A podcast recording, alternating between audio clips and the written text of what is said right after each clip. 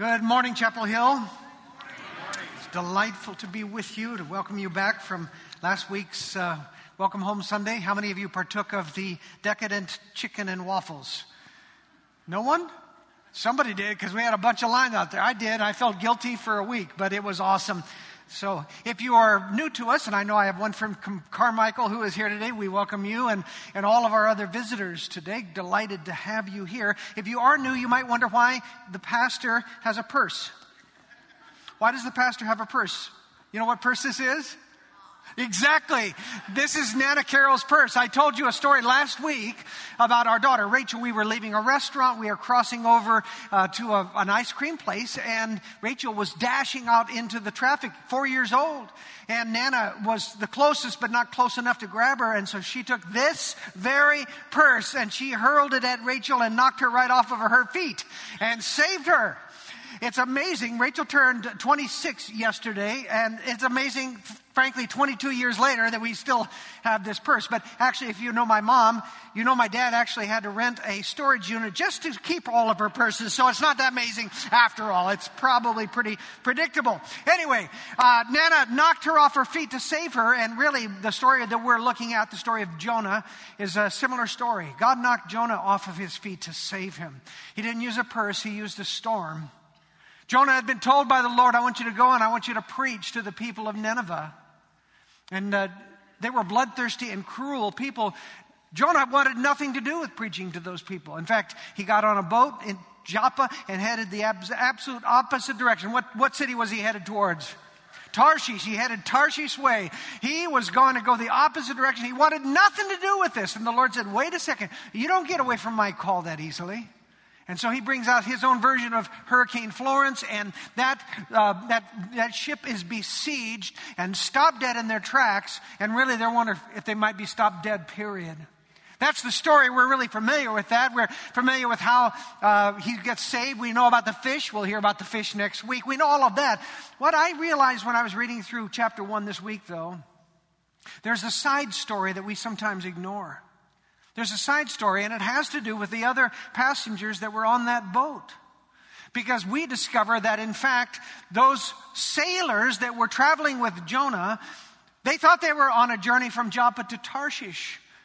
But by the end of their trip, they had made a journey from unbelief to belief. So the side effect was that, that Jonah's witness, Jonah's testimony, ended up bringing the entire ship to faith in God. And it happened through a lot of questions. I had read this story um, countless times. I had never noticed, though, how many times they asked questions of him. And so, as I share this story with you today, it's Jonah chapter 1, starting with verse 4. You may turn to it now or listen to it, turn to it later. But I want you to count the number of questions that the sailors have for Jonah. I think you might find it very fascinating. All right, here we go. Jonah chapter 1, beginning with verse 4. But the Lord hurled a great wind upon the sea, and there was a mighty tempest on the sea, so that the ship threatened to break up. Then the mariners were afraid, and each cried out to his own God. And they hurled the cargo that was in the ship into the sea to lighten it for them. But Jonah had gone down into the inner part of the ship and had lain down and was fast asleep. So the captain came and said to him, What do you mean, you sleeper? Arise, call out to your God. Perhaps the God will uh, give a thought to us and that we might not perish. Then they said to one another, Come, let us cast lots, that we might know on whose account this evil has come upon us. So they cast lots, and the lot fell on Jonah. And they said to him, Tell us on whose account this evil has come upon us. What is your occupation? And where are you from? What is your country? And of what people are you? He said, I am a Hebrew. And I fear the Lord, the God of heaven, who made the sea and the dry land. And the men said, and then the men were exceedingly afraid, and they said, What is this that you have done? For the men knew that he was fleeing from the presence of the Lord because he had told them. Then they said to him, What should we do to you that the sea might quiet down for us? For the sea grew more and more tempestuous. He said to them, Pick me up and hurl me into the sea.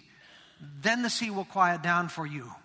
For I know that it is because of me that this great tempest has come upon you. Nevertheless, the men rowed hard to try to get back to land, but they could not, for the sea grew more and more tempestuous against them. Therefore they cried out to the Lord, O Lord, let us not perish for this man's life, and lay not on us innocent blood. For you, O Lord, have done as it pleased you.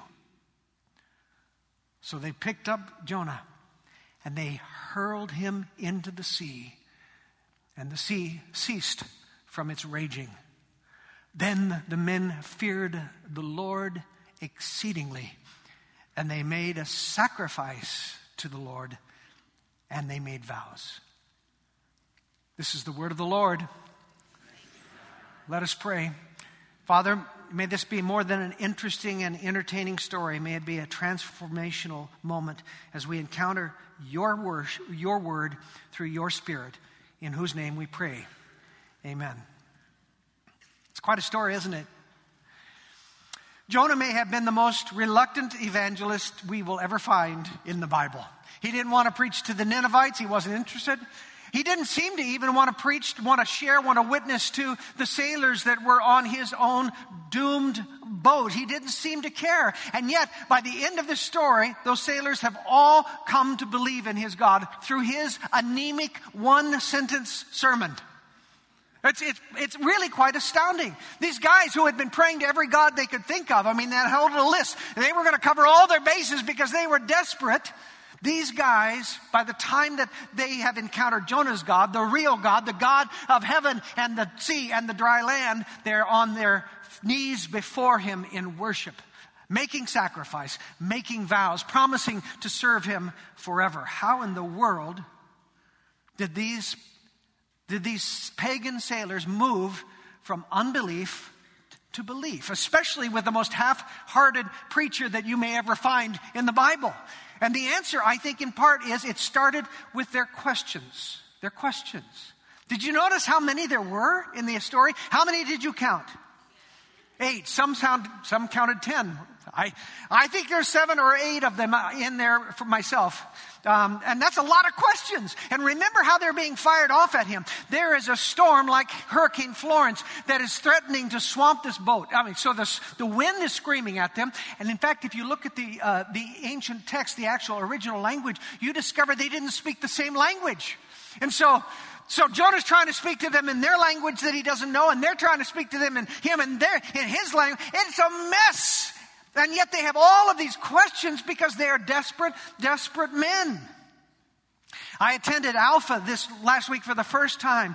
I cannot encourage you enough to come and join us on that. There were like over 100 people that were there.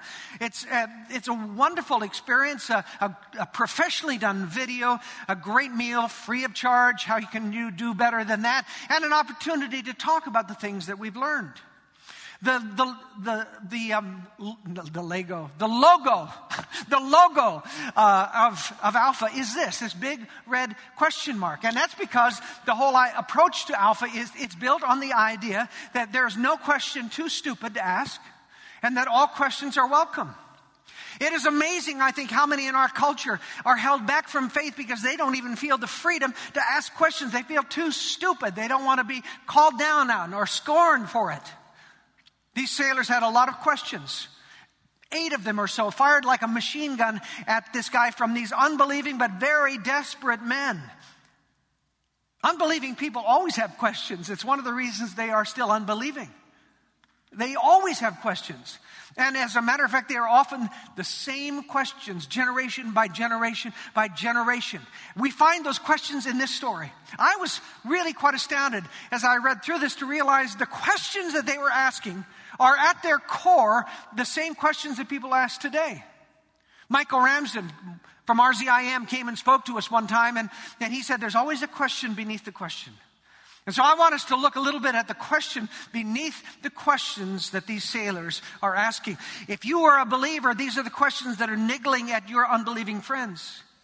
And if you would not call yourself a follower of Jesus, it could be that one or two or three or five of these questions are your own questions. So take heart to know you're not alone.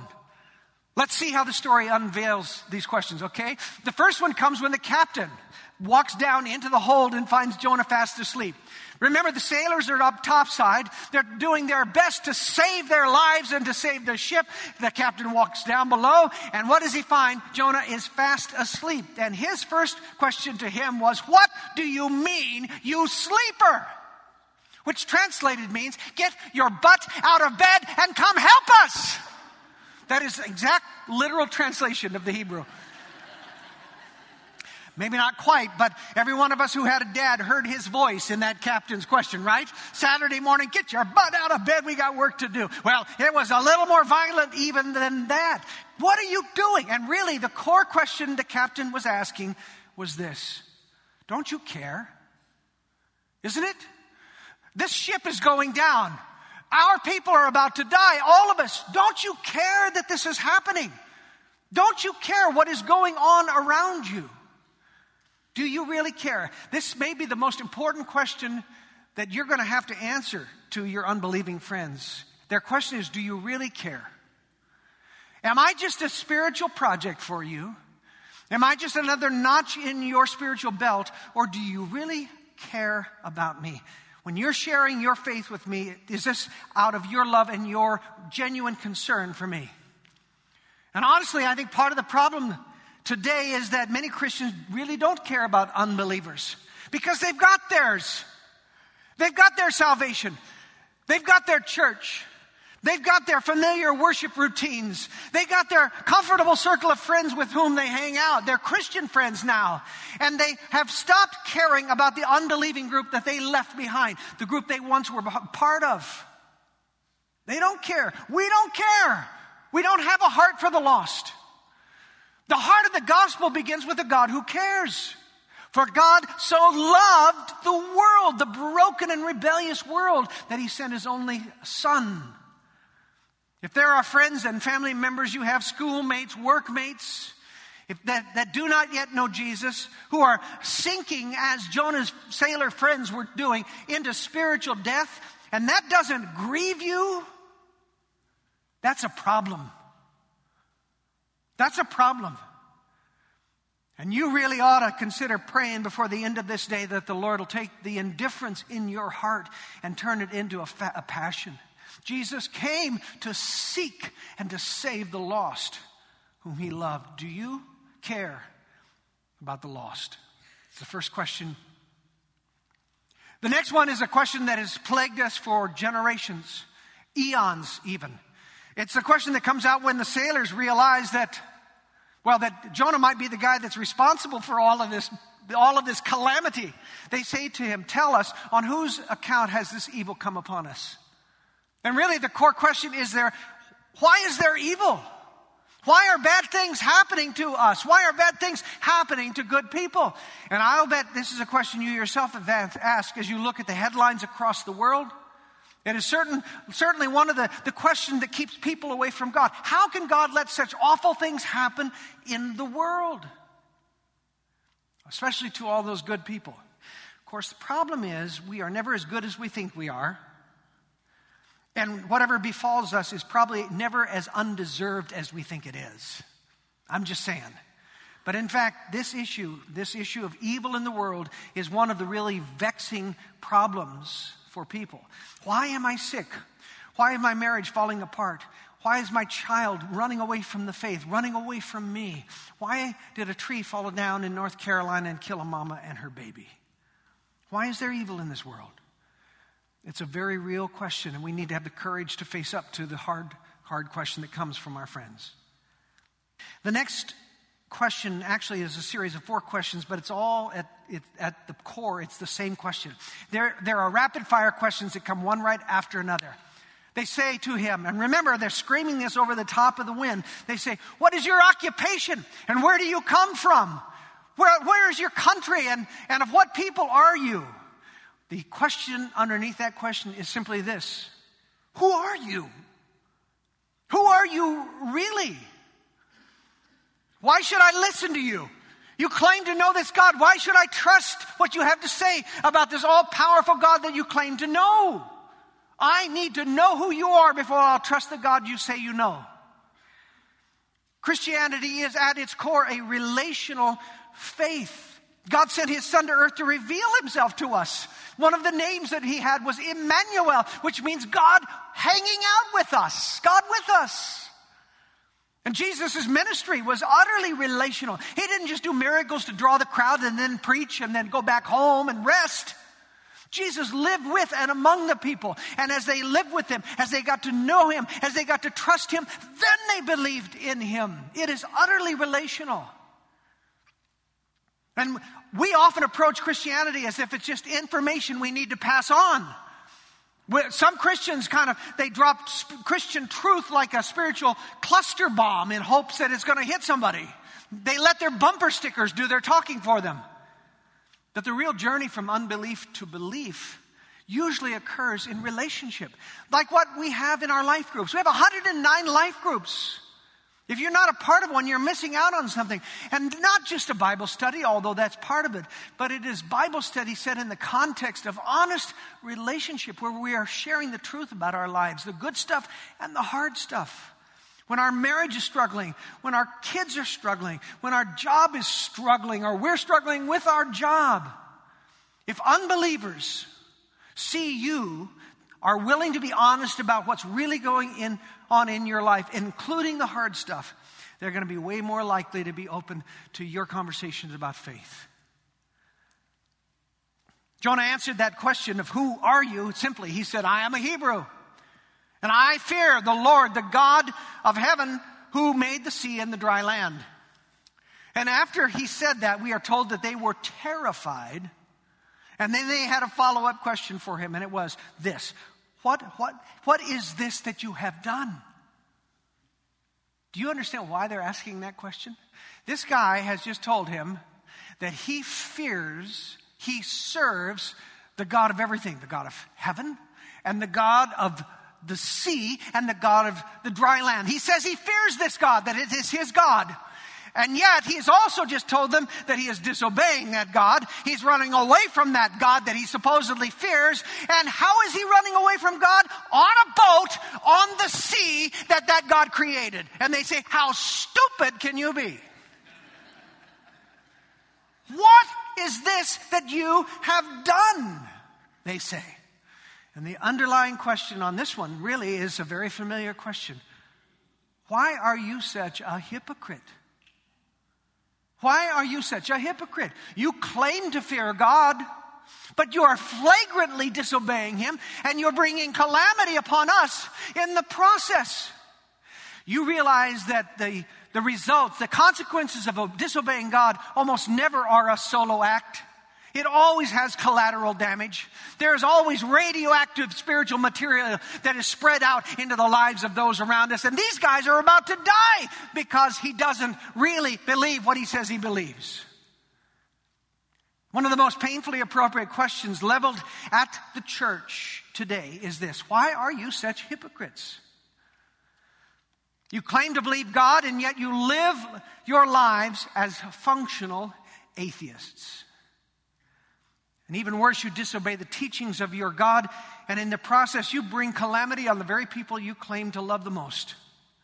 How many times have our hearts been broken when we have heard about supposed godly Christians who have suddenly gone off the deep end, abandoned their families, and, be, and sought their happiness in some other new relationship? It breaks our hearts.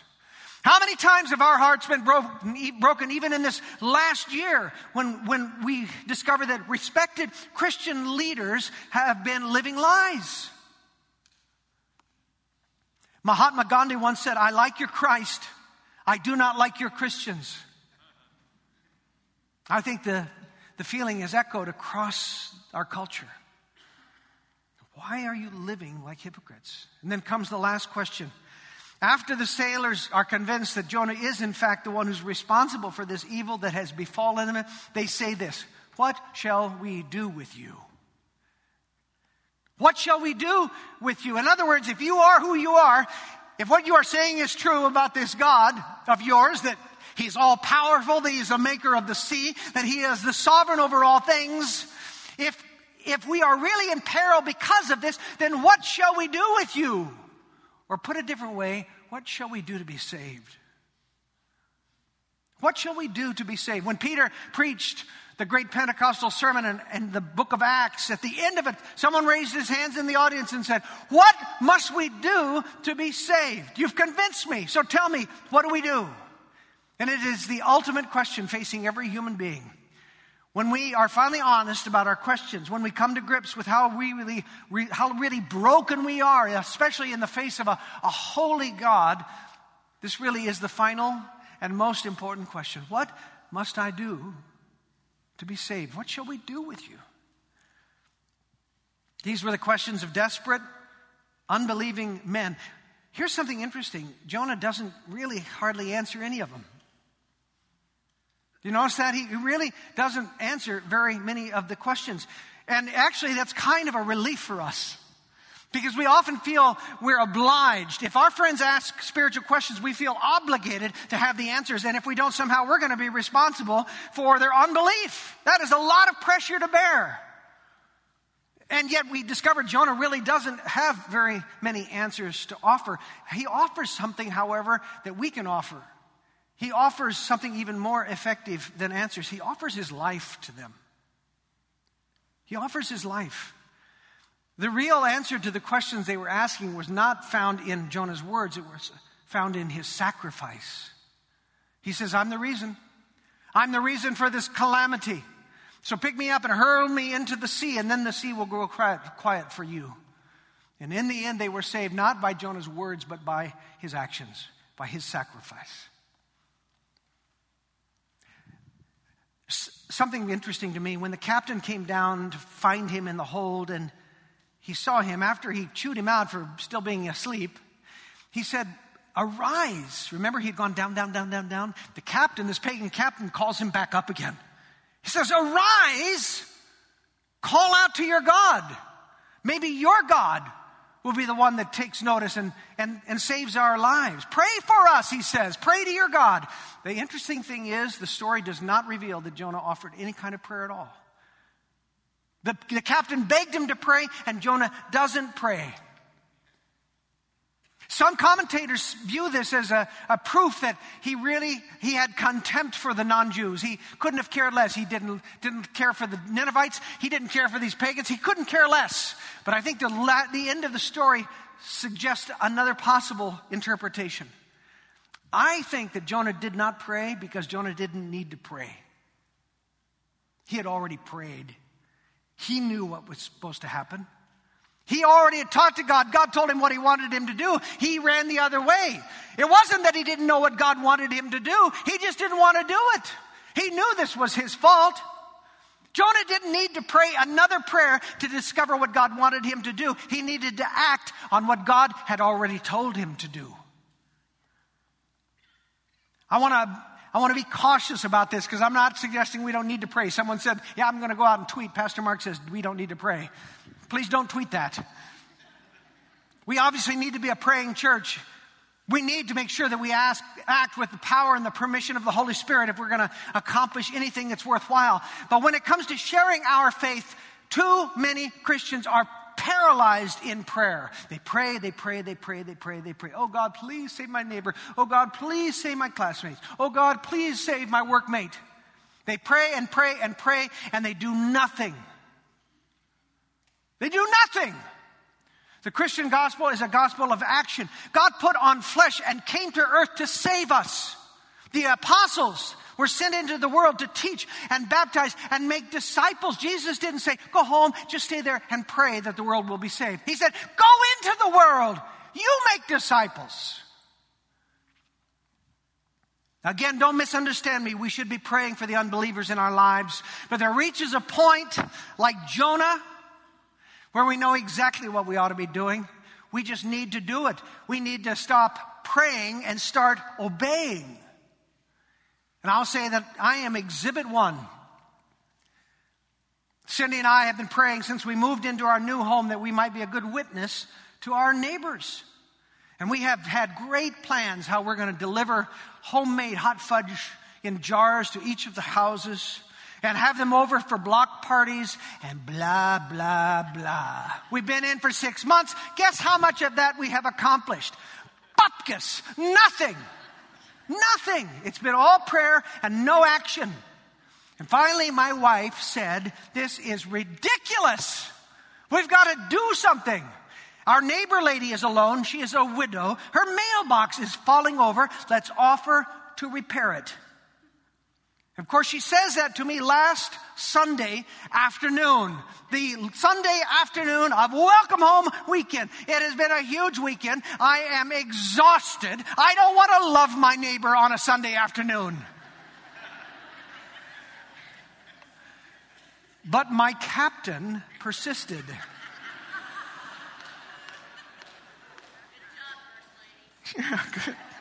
Good job, First Lady, she said. And so reluctantly I tagged along. And of course, the woman was touched, and we, it didn't take too much to fix it for her.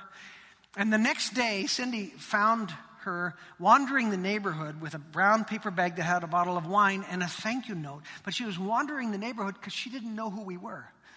She didn't know our name.